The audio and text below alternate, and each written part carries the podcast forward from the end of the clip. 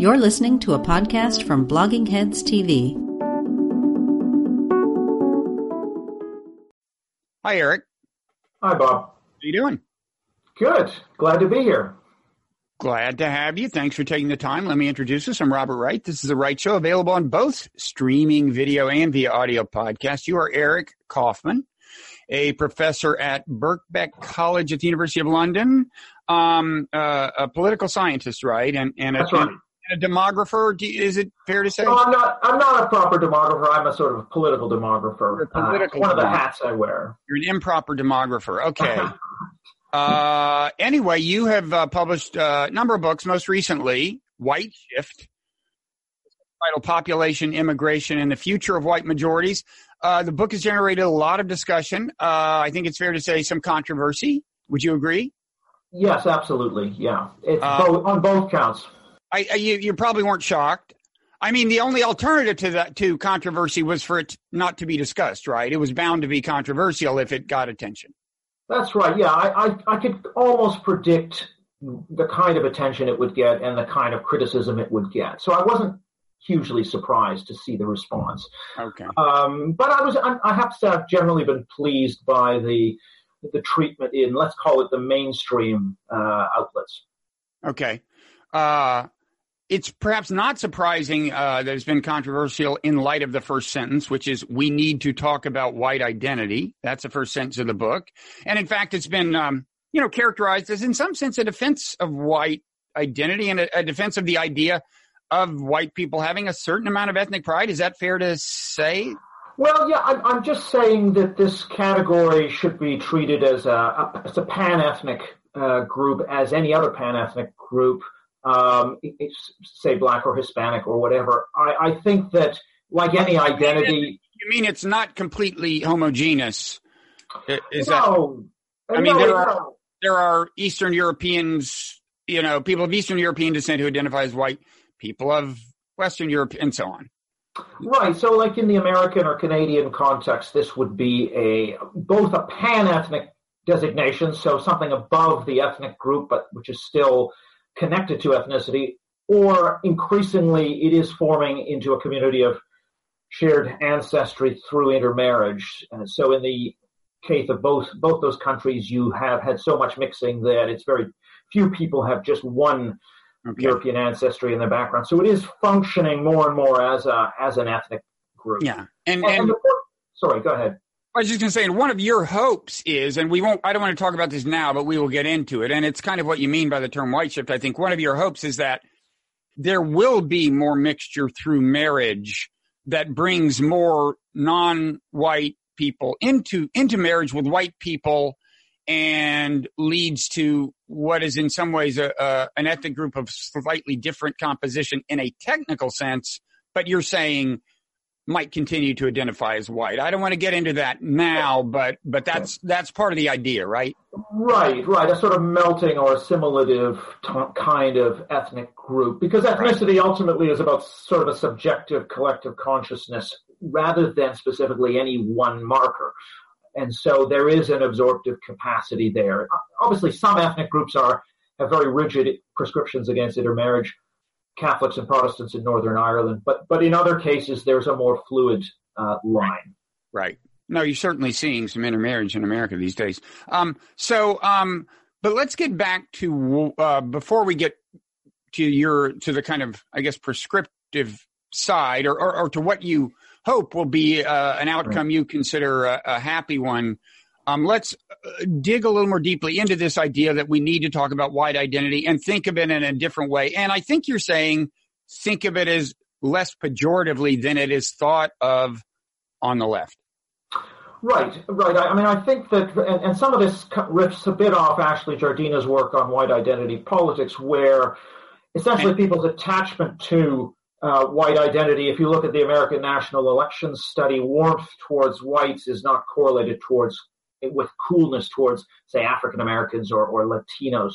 So there's a difference between uh, attachment to in-group and dislike of out-group, and that's well established in the psychology literature. And those two tends to be tend to be conflated for whites because they're it's associated with oppression and, and slavery or, or colonialism or what have you, which I think is not actually accurate. You know, it's true about the past, but I wouldn't say that that's something that necessarily holds for all times. There's nothing inherent in the DNA of whites as opposed to any other category that would make them retrograde ipso facto. So, and, and there is, if you accept there's some value in these transgener you know, identities that uh, extend over the lifetime of an individual, then uh, if you accept there's some value to these communities, then I think there is some value in that group as well. But in moderate form, as with any identity, it can't be extreme. Okay, two things you, you just said. First of all, you mentioned DNA. Um, eventually, I do want to get into DNA in, in maybe a slightly different sense. I mean, you in the book you invoke kind of evolutionary psychology as part of an explanation of why people might feel affinity with their ethnic group. Um, I think I may want to give you a little pushback uh, on the way you're invoking it, but I won't know for sure until I see how you respond. But anyway, okay. that that will that will get into.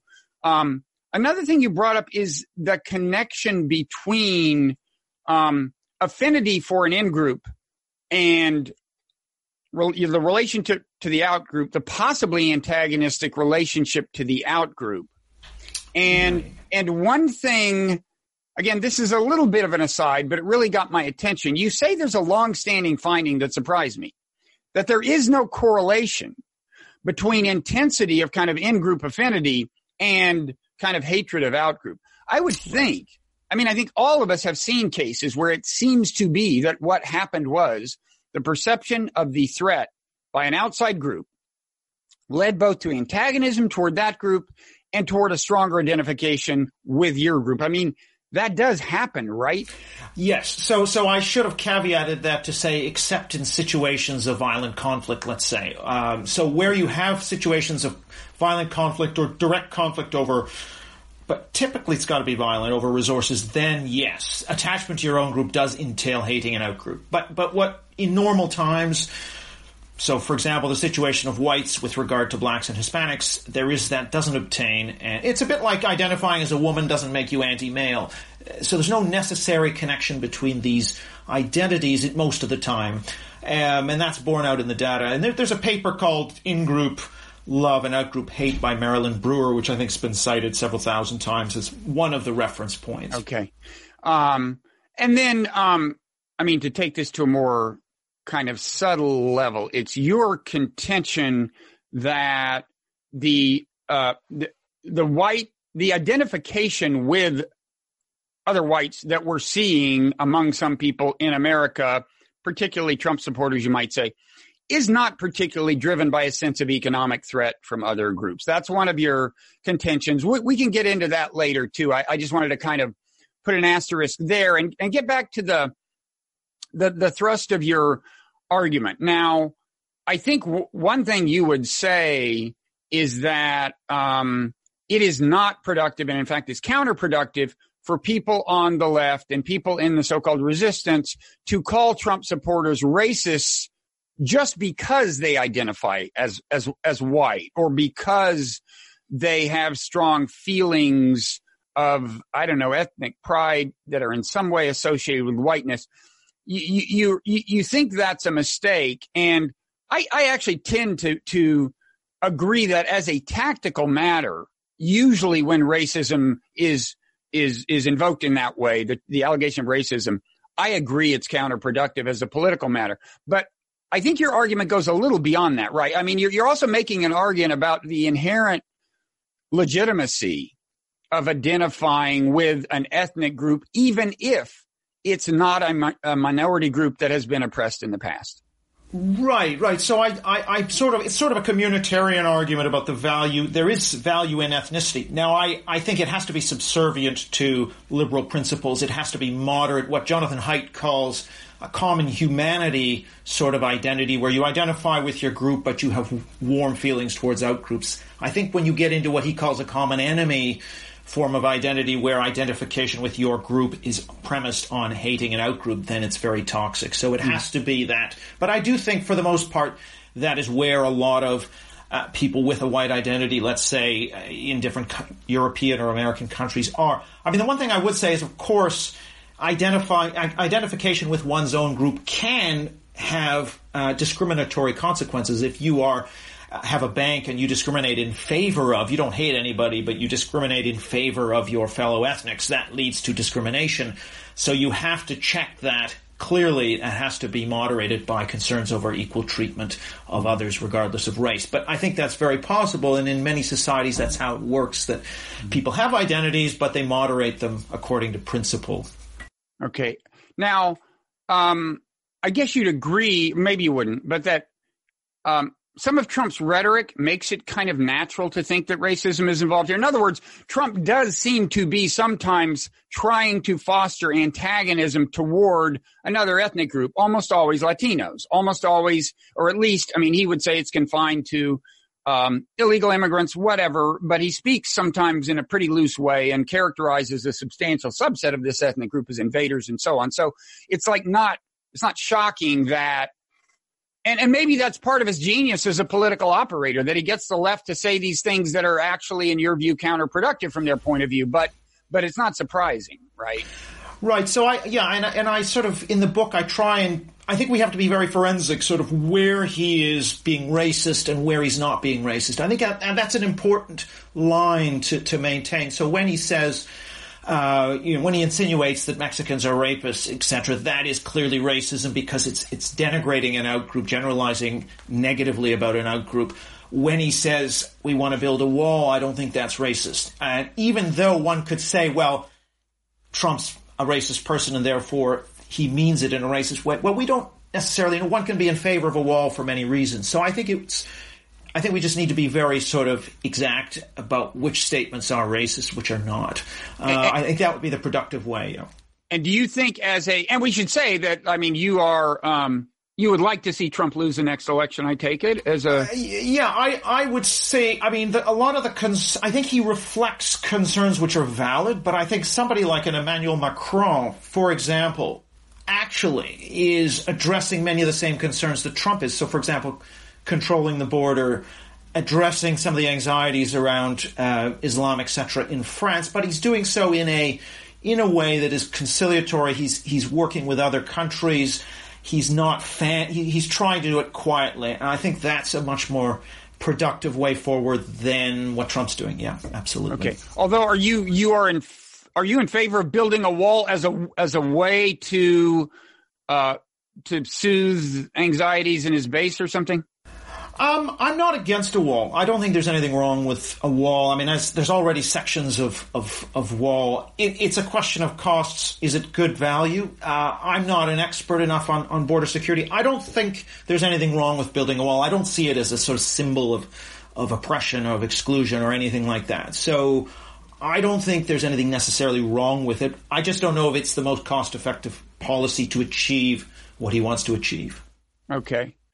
Um, so we should say, um, well, I guess a couple of things. Um, one is that you don't think, I mean, there's a distinction sometimes made. What is it between civic nationalism and ethnic nationalism? Right. those civic nationalism does not invoke ethnicity.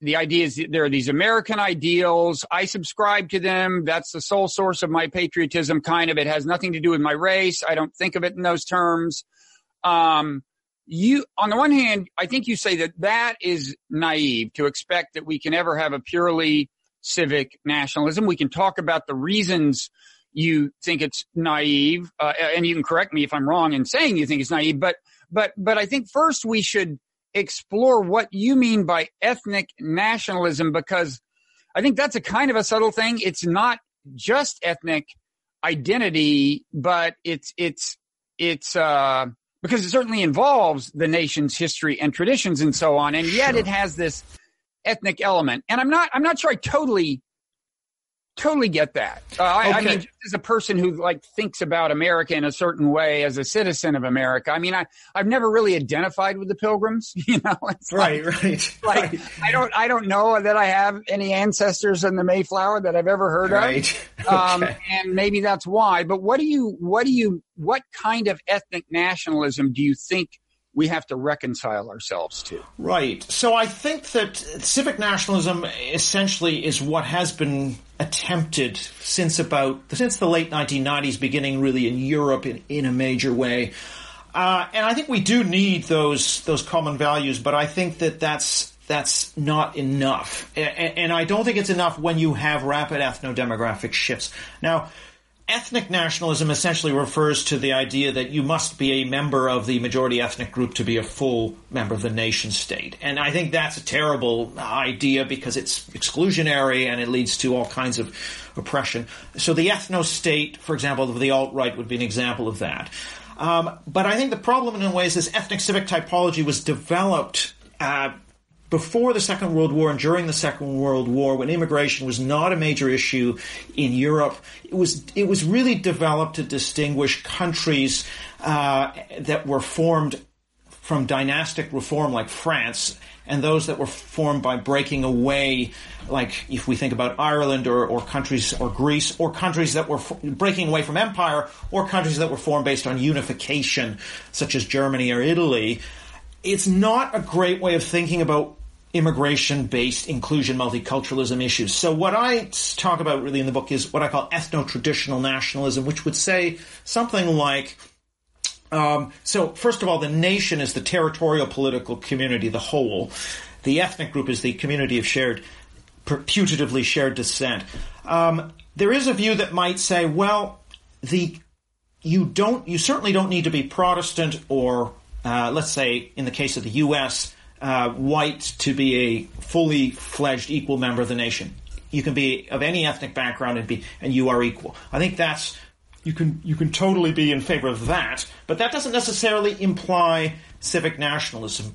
You can also say the country has a particular ethnic composition. Not everybody must be X, but it has a particular ethnic composition. Now that is going to shift perhaps. There's going to be melting, assimilation, but we don't want that to change too rapidly, is one position. So you might say we would like slower immigration to allow assimilation to take place in order that that composition doesn't shift too rapidly. That's not saying that somebody who is not, let's say, white and Protestant is not a full American. There's a distinction. It's a bit like an accent. You can not have an American accent and you can be an equal member of the nation.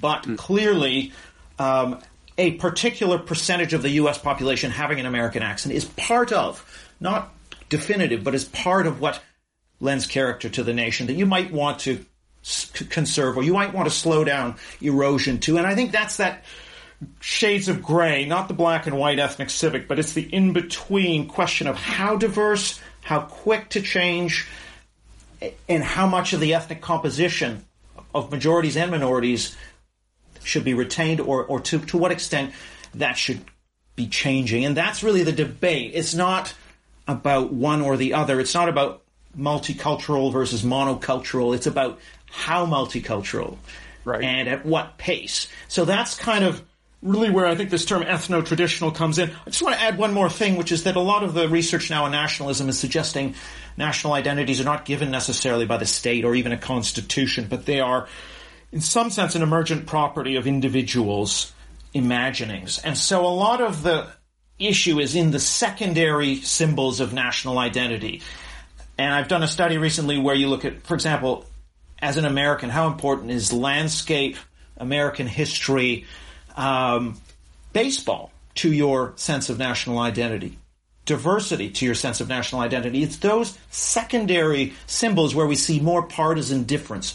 So Trump supporters would be much more, for them, landscape and history would be much more important than for uh, Clinton voters, for example. So it's not about the Constitution and the Creed where there's wide agreement, but it's on these sort of secondary features which can extend to hundreds of different symbols where you see a distinction. Yeah.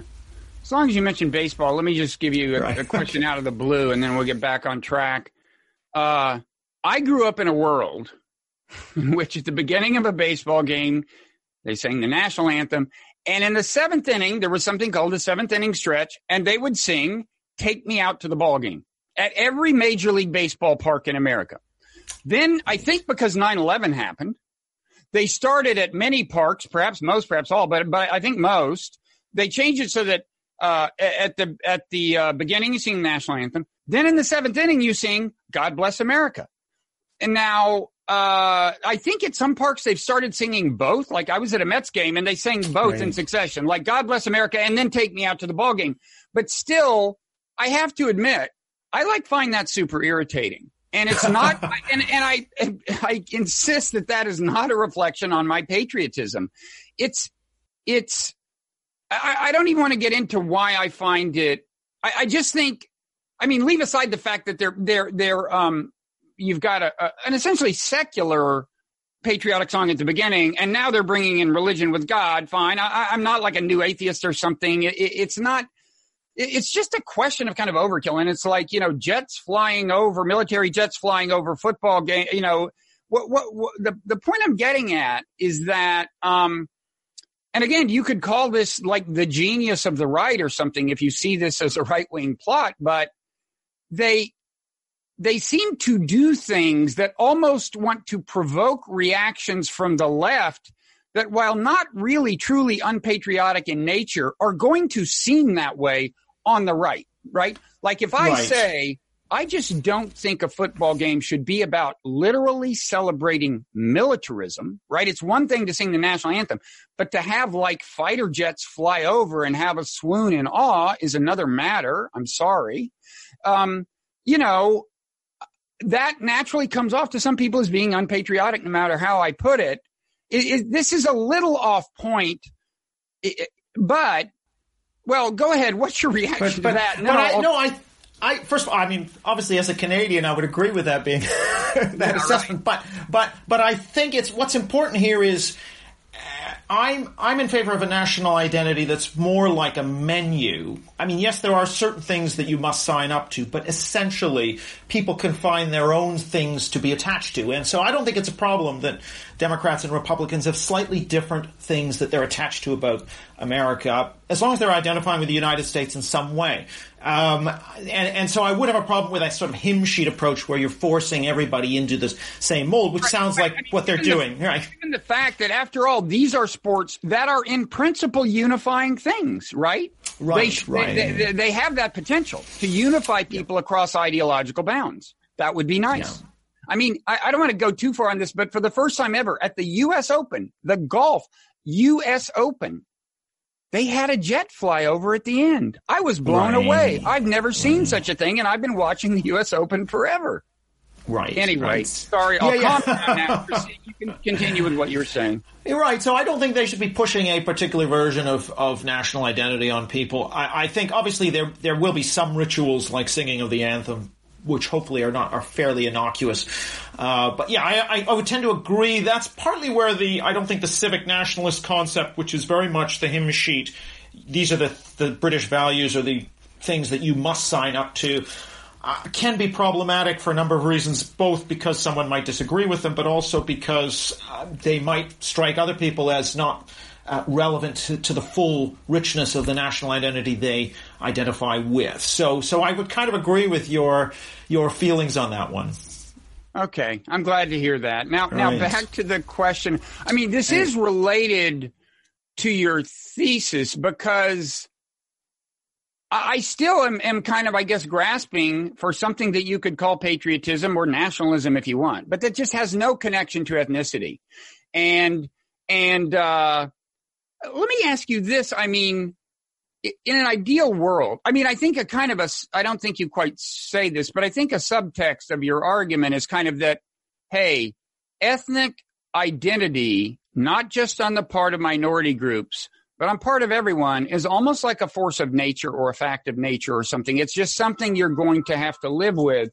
And I guess I would, um, I would ask, um, well, leaving that aside, we can, I, I want to talk more about the extent to which it is or isn't.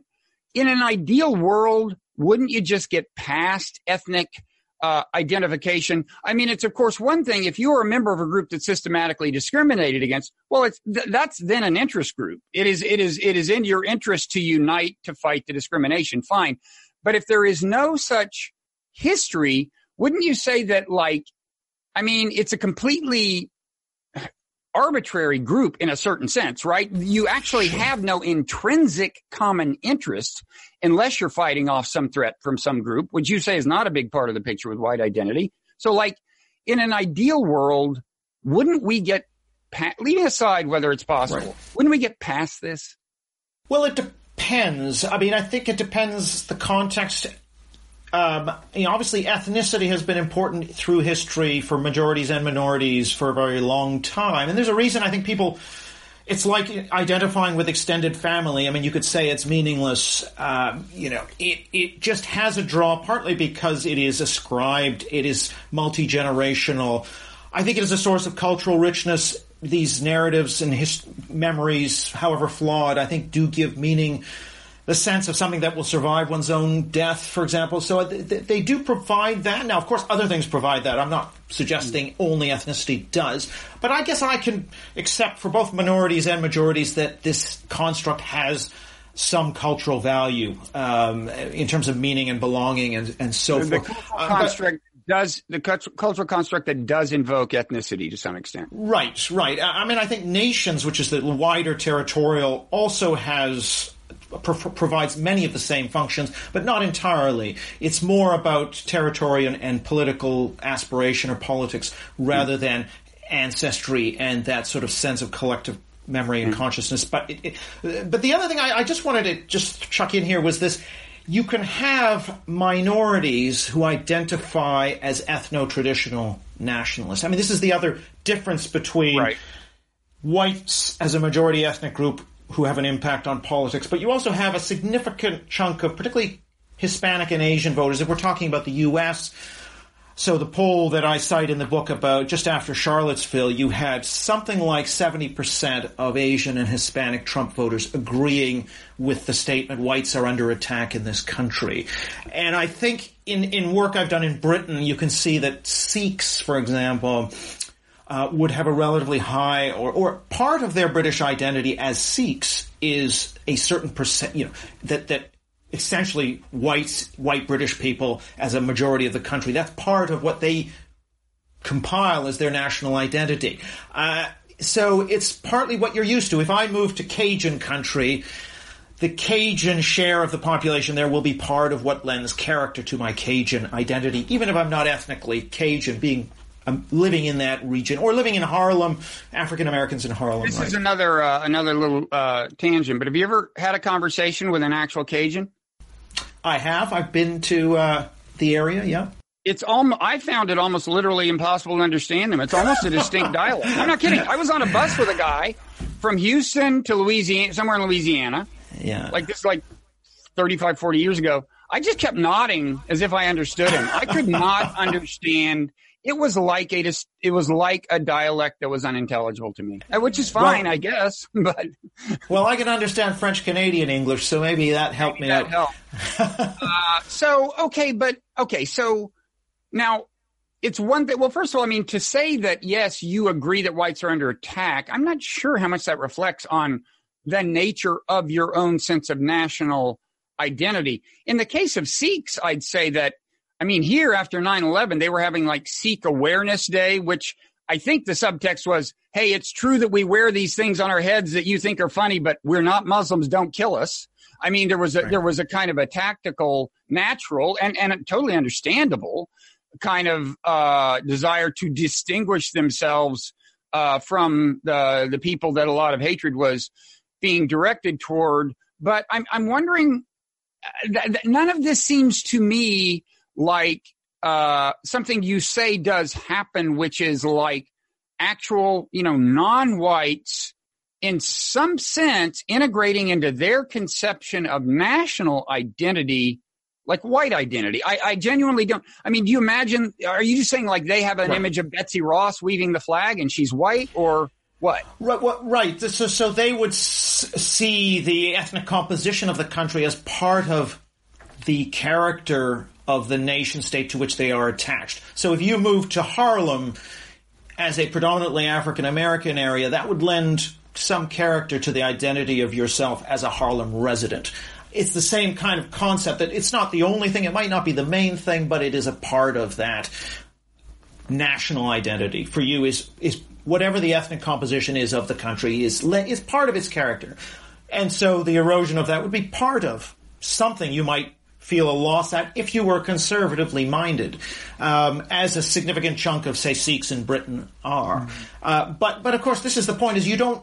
You know, there are going to be people who, for that's not for whom that's not important at all. Low identifying whites, uh, minorities who for whom that's not part of their national identity. The interesting thing about Sikhs is they are attached both to uh, the diversity of Britain and some of the white British characteristics. So it's not one or the other, but it's both mm-hmm. at once.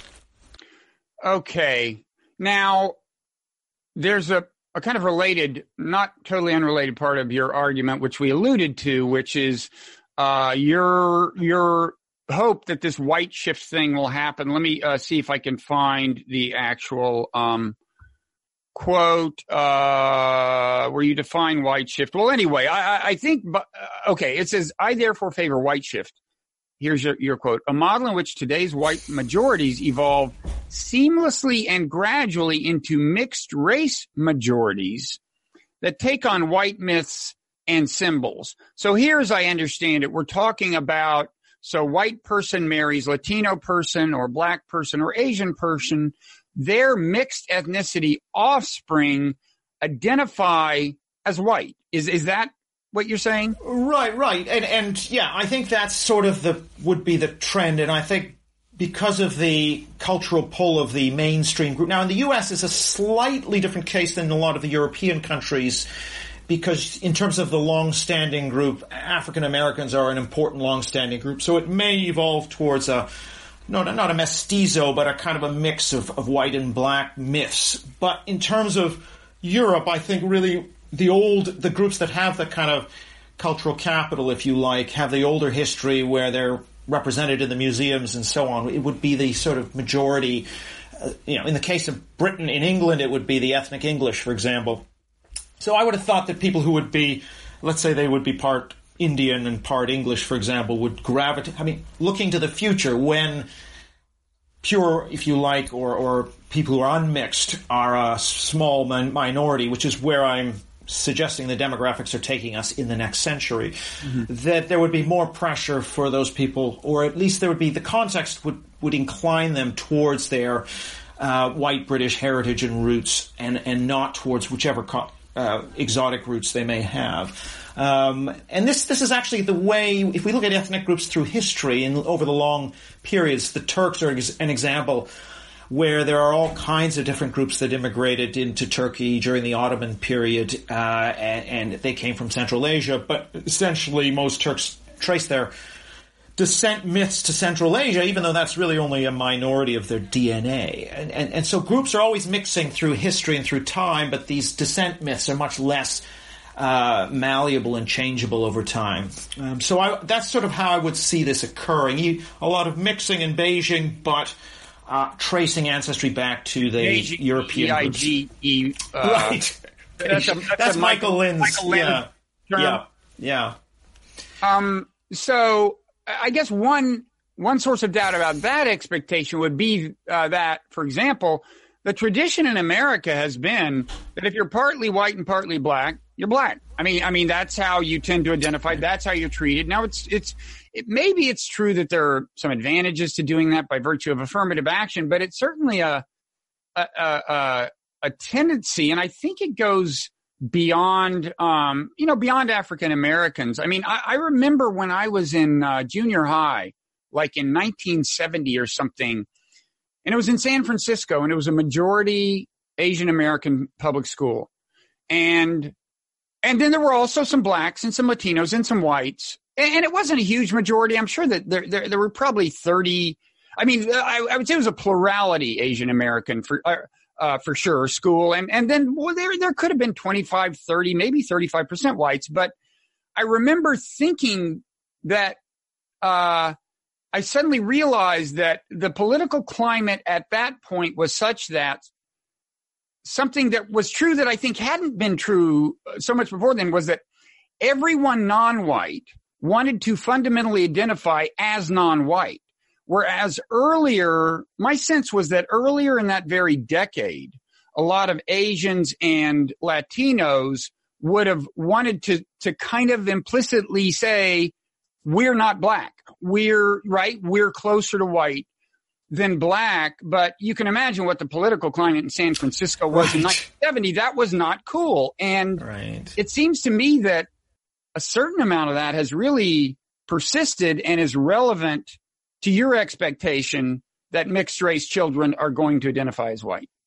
Yes, it is, and we already see that by the way that uh, Republic, you know, people with the same ancestry, say they're half Hispanic, half white. If they are Republicans, they're more likely to identify as white, and if they're Democrats, the reverse. So you get that.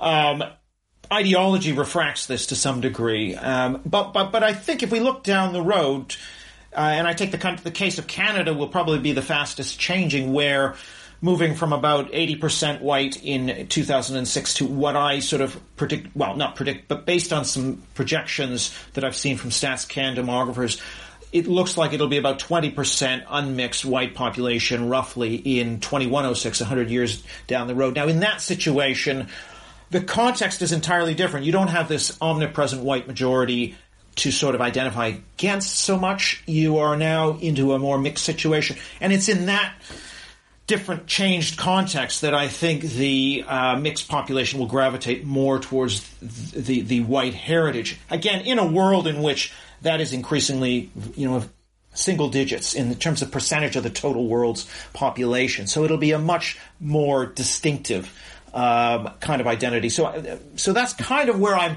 making. But this is not obviously most of my book is talking about the populist right and the drivers of the populist right. But yet, but looking ahead and based on ethnic history uh, and how ethnic groups have mixed over time and, and the way their myths and, and, symbols have shifted over time. I mean, that's how I would anticipate it going. But there will always be some kind of a political register. So in Britain, for example, the Whigs tended to identify more with the Anglo-Saxons, and and the uh, Tories identified more with the Normans, who founded the British uh, aristocracy, and, and, similarly in France, um, where you had the the liberal or the the liberals identifying with the Gauls.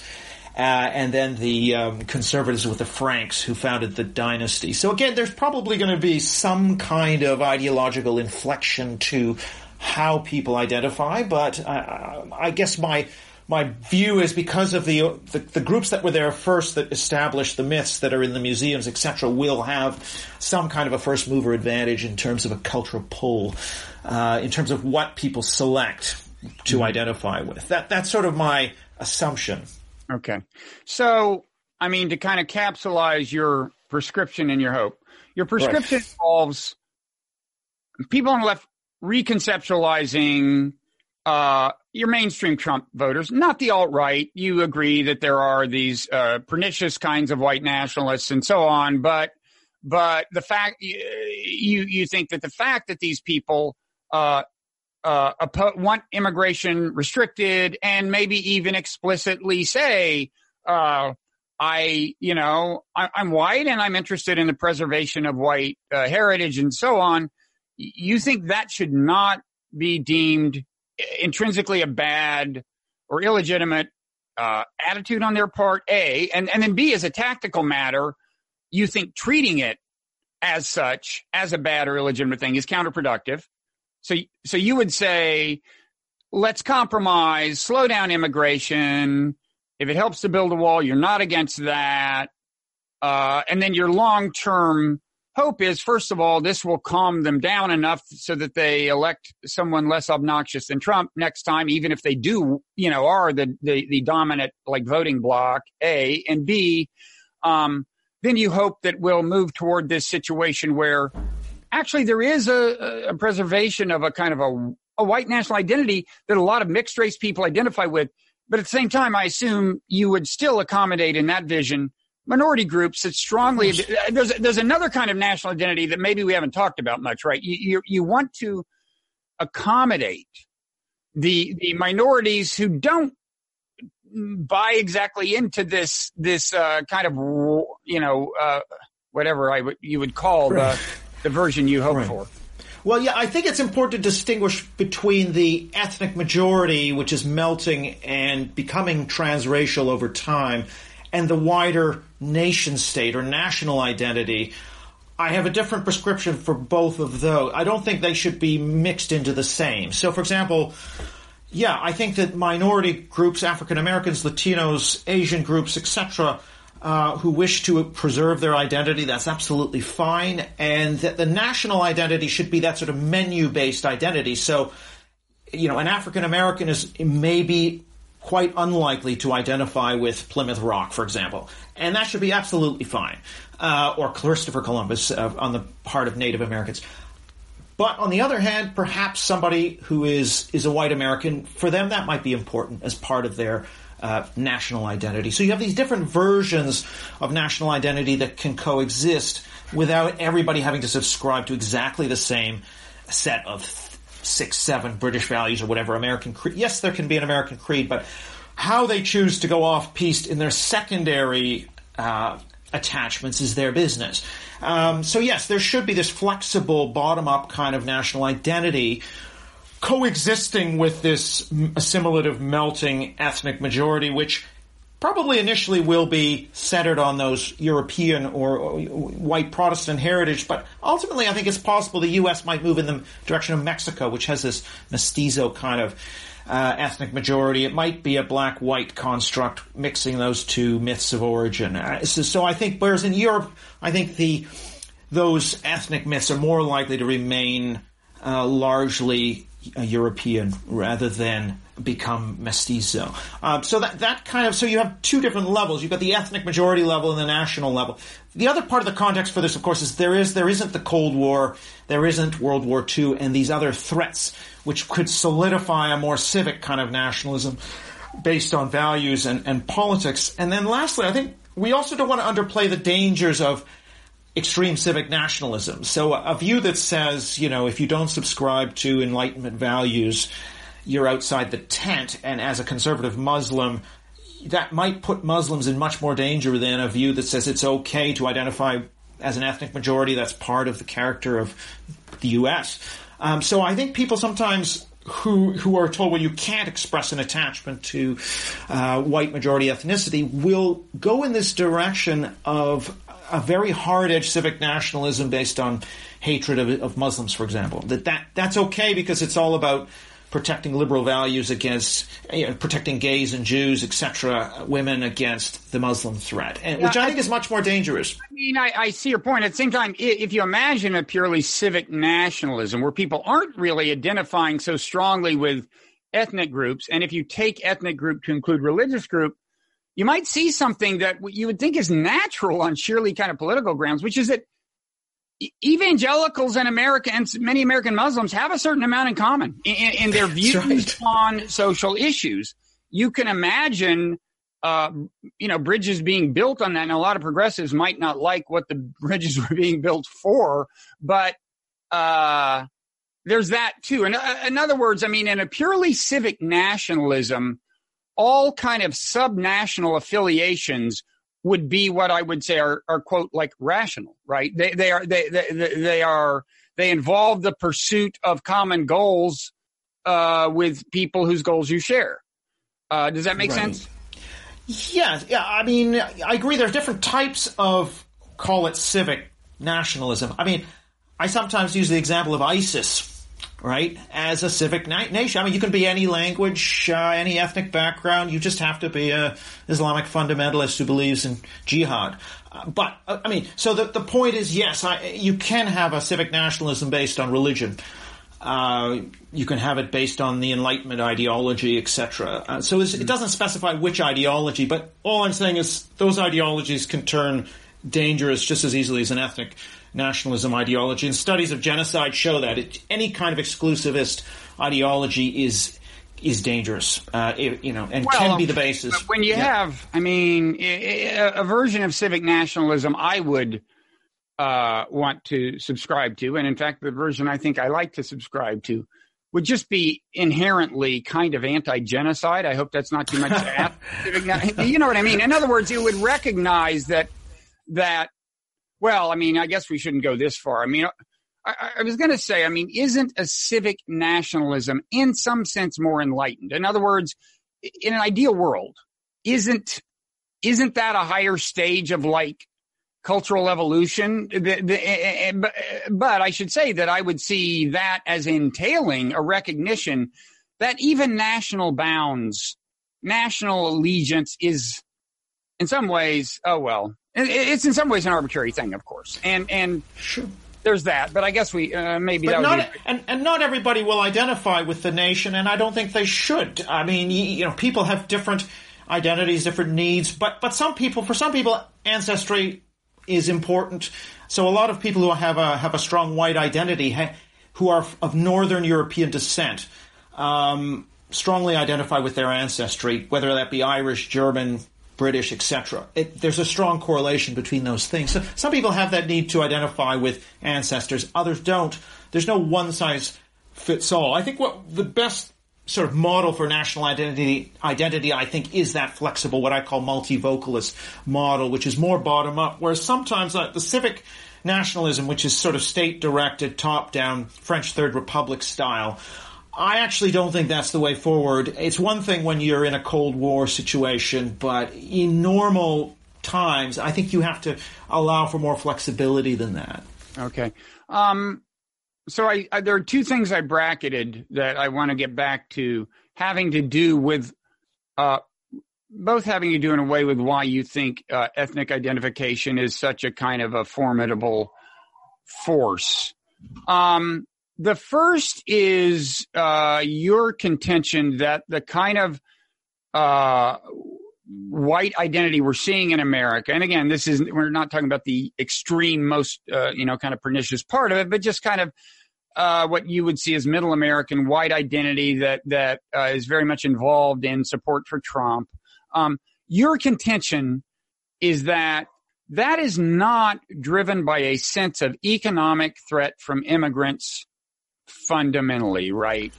Right, right. I think the data is pretty solid um, that if you can look at income, you can look at class, you can look at employment status, and the correlation with Trump sentiment, for example, is extremely weak.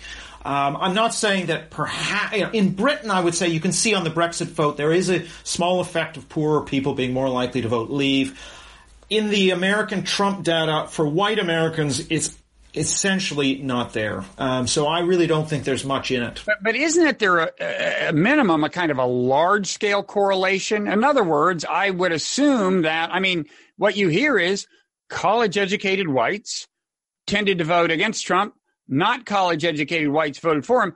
Obviously, uh, there's an economic correlation there. Not college educated people tend to make less money. Moreover, I think it's easier for them to imagine that they or their offspring or their friends would be competing for the kinds of jobs that immigrants from Mexico, that immigrants who are crossing the southern border are taking, right? I mean, it's like nobody I know is worried about their kid not being able to get a job in a meatpacking plant. And, and, and so there is, it, it, it, I wouldn't say nobody I know, but you take my point. Not, none of the yeah. people I know who voted against Trump, the, you know, that I'm, that are in my kind of demographic. And so, um, the uh, there there is that large scale correlation, right? Well, there is a correlation, but for example, education is a much stronger uh, has a much stronger association with Trump support than income does or class. And the reason I would argue is that education is cl- more closely associated with traits such as openness, tr- openness to experience, one of the big five personality traits, and also with a, a construct called right-wing authoritarianism, which we might think of as kind of uh, preference for order over difference. And, and it's, I think it's education, that. Education is inversely correlated with that, I assume. It, it, it is, well, higher right. levels of education are, are correlated with greater openness and and reduced preference for order over difference. Um, and and actually, I would argue most of the variation in Trump support would be within class, within even educational, within the university educated population. So, for example, amongst whites, amongst college educated whites, uh, I'm pretty sure it's a majority that went for well, probably a majority went for Trump. So. I don't think education gives us a little bit of variance, but most of it I think is at a deeper level. So a question like American culture was better in the past or even America, things in America were better in the past. much more powerful, or death penalty support. That's much more powerful than education, even in telling us who's a Trump supporter. So those invisible differences, more so than the social or geographical. Geography is one of the most misleading things. This idea that people in cities somehow incline away from Trump is, I think, a, a mistaken analysis because you have to account for the fact that cities have a higher percentage of college educated minorities uh, and and also people in their 20s, which are all predominantly groups that don't vote for Trump's. And so in the Brexit, in the case of the Brexit vote, if you take London, white working class Londoners were as or more likely to vote Leave uh, as as whites or white working class people anywhere in, in the country. So okay. it's it's an artifact of which kinds of people live in urban areas. Okay. Well, I, I, you know I haven't delved deeply into the data. Let me say a little more about why I uh, will remain a skeptic uh, uh, of, of, your view. That partly because I won't delve into the data. I'll never have time, so I'll never be, be dissuaded. But but but but just to you know, as for education being a stronger predictor than income, well, if you look at a, a lot of highly educated people who wind up doing making not much money like they become, uh, say, junior high school teachers, or they become, well, junior college professors, right? They don't make a ton of money. Their jobs aren't threatened by illegal immigrants, right? So I, I think there are a lot of, I think what you really need to look at is who are in the, what people, what families and social networks are in the vocational categories and the geographic locations that you would expect to produce a sense of threat. Now, maybe you have killer data that washes that right. projection away. But, but, wouldn't you ex- but but wouldn't you expect then to see a, more of a correlation between say working class class and vote for Trump, let's say, amongst well, whites? Some, but there probably is some, right? There is some, but certainly when you put education in a model, that'll that class will drop out. So it's much less the material. The closer you get to a material consideration, the less it figures in these models of uh, individual level data? Uh, I'm going to put that aside and promise okay. to think about it in, in, the coming years and, and decades and get back to you. But the um, uh, but the other the other uh, source of my skepticism is, and I'm not saying you're guilty of this, but you see a lot of super simplistic analysis here where they go, well, is it economic or are they racist? You know, and it's like, first of all, even if you you know, do make that move, which you wouldn't approve of, and assume that all these people are racist. The fact is that a sense of economic threat, in theory, could, in principle, lead you to be racist, or to, to look at the more uh, moderate manifestation, could lead you to have a stronger sense of white identity that might not qualify as racism in your view. I mean, in, you know, I, I have a, I think things interact in this way. So it's not I'm not saying you're considering these things dichotomous. I don't think you are, but you see a whole, whole lot of that.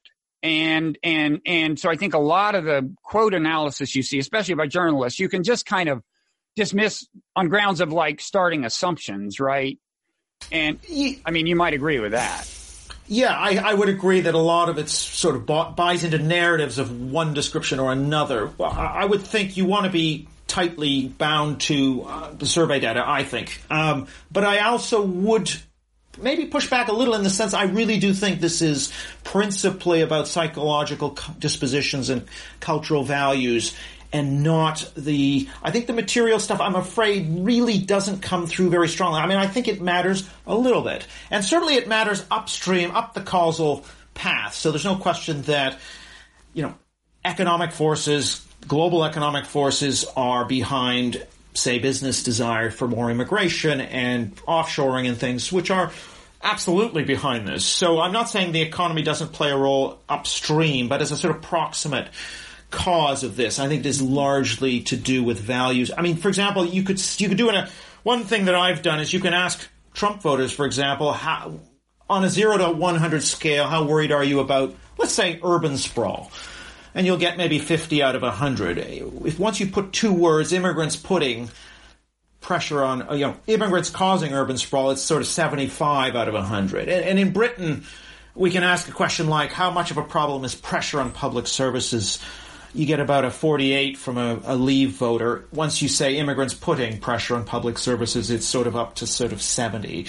Uh, it's it's obviously impossible that the portion of the problem of pressure on public services that's caused by immigrants can be larger than the problem of pressure on public services. So I think this is, I sort of see it is that people come to their view on immigration first, and then that's a lens through which they view a number of these problems, be it competition for jobs or pressure on services and so on. Okay. The um, yeah. I mean, the last thing, my my last source of skepticism is just like some of the analysis relate relies on survey data where the assumption needs. I'm skeptical of the extent to which people have uh, self awareness and and to and the extent to which uh, certain kinds of survey questions elicit honest answers. But but but leave that aside. right. Right. The, um, but but let me say, I mean, the, the the irony maybe is that to the if it to the extent that it is out of a sense of economic threat, I kind of consider it more defensible because again, if if it's not that the group actually has a common material interest that they feel they need to pursue in concert, then I'm like, well, ethnicity is this totally arbitrary category. Then there's like, no, you know, I mean, it's like, why identify with it at all? That, that's of course not your view. And in fact, to some extent, your book is a defense of the alternative view that, you know, right? A moderate, uh, uh, any identity in moderate form, right? I mean, I think you could say any identity is a social construct, which it is, even class. I mean, these are constructs, uh, but people attach meaning to them. Not everybody, who, so not everybody who is black will identify as being black. Uh, you know, some for some that'll be important, for others it won't be. It's a, it's like being a member of an extended family. It's not important for some, it is for others. Uh, but it is important for a significant chunk of people, and I think that's it's a social reality that has to be factored into you know, making an accommodation. This is partly where I'm saying we have to get away from these binaries like open versus closed and to think, okay, instead of faster versus slower, not black and white, shades of gray. I think the more we can get into those discussions about speed, rate of change, the better. Uh, we should be able to talk about immigration rates like tax rates, I think, instead okay. of moralizing it into, oh no, you're you want restriction, you must be bad. You're in that category, the closed. I, I think getting away from that somehow, and I think this is where I'm critical of. Uh, of the progressive side for, I think, taking the lead in moralizing it in those terms. That's not to say there aren't racists who support Trump. There clearly are. Uh, but there's a larger chunk of people who I think just simply want things slower. It's sort of conservatism, not racism. And I think that right now, those two things are elided in a lot of the critiques. It's just all racism. It's just all deplorable. And I think, how do we get away from that? How do we sort of have a, have a sensible conversation that says, let's find, let's find an accommodation between these two? So, um, which Democratic candidate do you think has the best chance of beating Trump? Well, I think Biden or Sanders. Uh, just now, I'm parroting the polls, but I think there are reasons why they would be uh, stronger. Um, but I can't claim to be an expert. Quickly. Well, I just think Biden uh, is more of a moderate on a lot of these issues. You know, in, in, in terms of immigration, in terms of the whole woke agenda, he's much less likely to to trigger a negative reaction. Um, and similarly with Sanders, I think. I, I think you're, you're imagining these kind of swing voters in the Midwest being a real thing. The idea there are these gettable voters who could go for Trump but could go for Democrat. That's your assumption, which isn't everyone's, but but and and you think Sanders. I mean, Sanders. One thing I think he has going for him is he has a long history of fighting for the economic interests of the working class. You seem to think that's not so important. So maybe that's not the part of Sanders. Well, no, it is. It could still be important in the sense that he's not giving people a, a reason to vote against him. So he's mm-hmm. part of this is it's it's harder to mobilize the base to come out. You ha, you know they're not going to hate these figures as much or not be as easily mobilized to oppose them, and that mm-hmm. might be valuable in terms of lowering turnout. Right? mm-hmm. I'm on the Republican side, so part of their their value, and also by stressing economic themes, that is something that, that would be more palatable to a wider set of voters. In your view, yeah. Did, did Kamala Harris's famous attack on Biden during that one debate actually help him with some Trump swing voters? I mean, not because they're like pro or anti busing, but more just the atmospherics of like, oh, another white guy getting attacked because he had views that most white guys had back 40 years ago, whatever, right? Right, and, and I always, because I'm kind of data led, I would always want to see that. But my instincts would be yes, it probably would have helped him. Um, but I can't. I have no basis for saying that. Uh, but I, I, I, would think that that might have helped him. Yeah.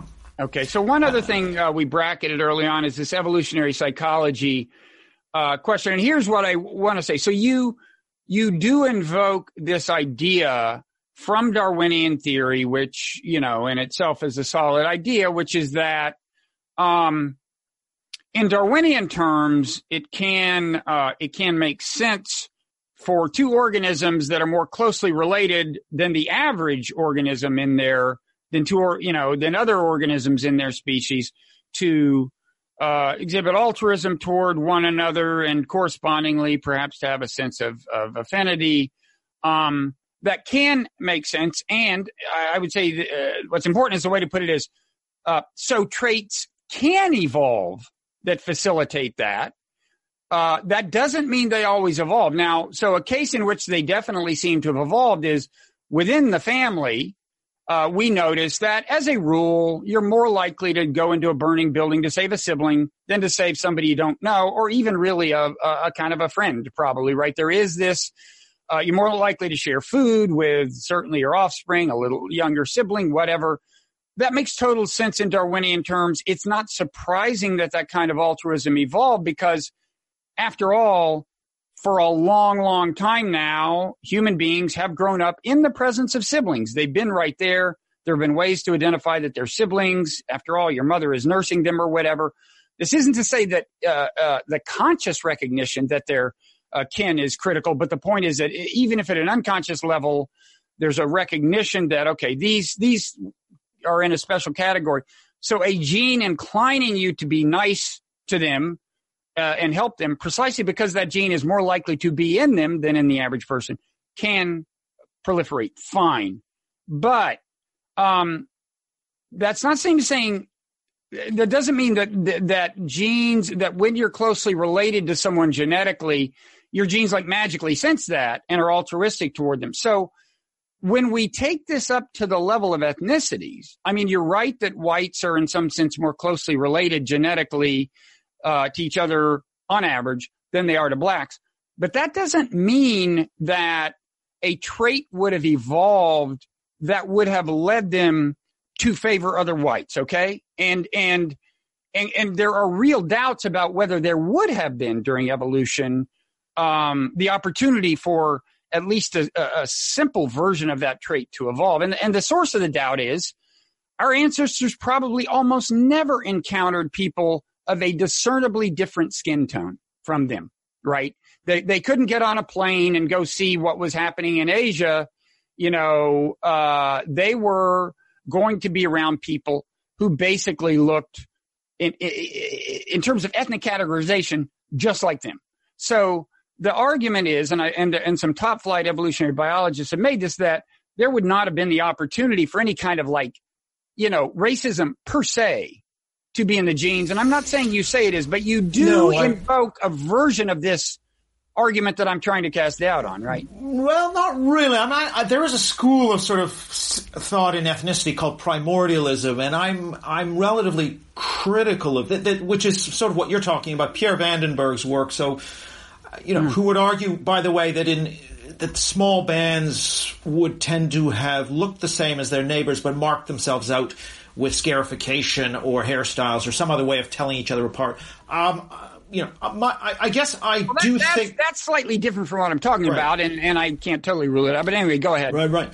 But but no, what I what I my argument is that in fact there are those. I guess I would think there are those evolved impulses, but they can be sort of tricked onto uh, say, civic nations or religions or other kinds of uh, collectivities that aren't strictly about genes. So I don't buy the idea that somehow one implicitly senses one's genetic relation, relatedness to somebody else and therefore forms a bond. I think it's much more through uh, framing and messaging that's cultural that activates or pushes on these evolved dispositions. So I'm my theory is much more cultural culturally based. So, for example, a Jew and an, an Israeli Jew and a, and a Palestinian, uh, sorry, Oriental Jew and a Palestinian might share more genetically than a European Jew.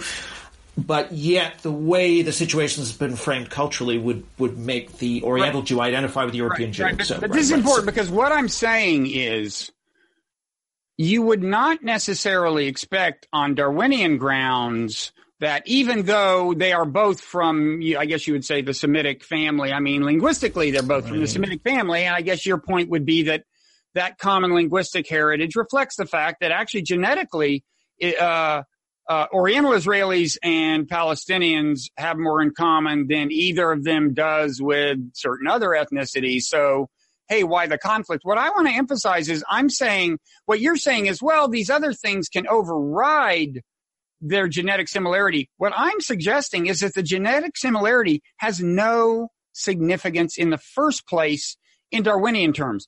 It's not impossible that it could, but many like top flight thinkers including like George Williams, in some ways the grandfather of the late George Williams uh, of evolutionary psychology, believed that during evolutionary history, there would not have been the opportunity for the evolution of traits that would have been relevant in this situation in the first place.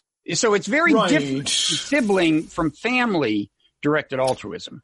Right. I mean, I'm I'm not sure. I mean, I've read other things that would suggest clearly this idea that to the extent you could protect in battle those who had a, shared a higher percentage of genes, even with neighboring groups, that that that would therefore help your genes to survive. Now, again, no, that's the thing. Again, I'm again, not. Again, let me emphasize: if a if a genetically based trait that led you to do that um, did uh, show up it would do well. Okay. The trait could spread. I'm just saying that if anyone is imagining a trait that involves kind of literally sensing, um, skin tone, the, the simil- visual similarity to you along ethnic lines, that a lot of people consider a very unlikely trait to have developed for historical. I think I think that's right. Okay. Yeah, because the groups would have looked the same. You're absolutely right. Um, yeah. So, but I, I guess my book, I'm very much looking at the cultural constructs and how they use or key into. I understand your point that, that, that it may not even be there. I'm not competent to judge that. I mean, I would, I, I would say that my argument relies more on, um, on sort of the cultural side, uh, attachment to these constructs which are institutionalized over time, reproduced, in communities over time and gain force that way. One thing I would say, however, is there is an arg. Some people make the argument that, as with World War One, for example, the you know the socialist class, working class movement breaking apart along national lines, that it seems like when there is this contest between nationalism or ethnicity and class, nationalism or ethnicity seems to often come out on top. Now, why that is, I know some of the primordialists would say that it's because again of this um, evolutionary character that is closer, that's more instinctive and more instinctual. I'm not sure. I think it's maybe because nation and ethnicity is able to key into that uh, disposition. Uh, but I don't think there's anything about genetic relatedness per se that, that drives belonging. Good. I mean, I want to emphasize, yeah. I think tribalism metaphorically is an apt term. We definitely are inclined to identify with groups, and there are various cognitive biases invoked by our group identification that can lead us to, to belittle other groups or think they're wrong and we're right. The, the psychology of tribalism is a big problem, but two things. A, it didn't evolve in a literally tribalistic context because what anthropologists mean by tribe is something that couldn't have existed until the agrarian age, and that's a really small um, part of human history uh, and not all, not everyone even traces their ancestry through such a phase. Um, but uh, uh, but B, it's it's very unlikely to be you know explicitly um, and, and kind of instinctively uh, ethnic, you might say. That, but but that's not to say that the that uh, tribalism, in some sense of the term, is not a huge problem because I certainly think it is.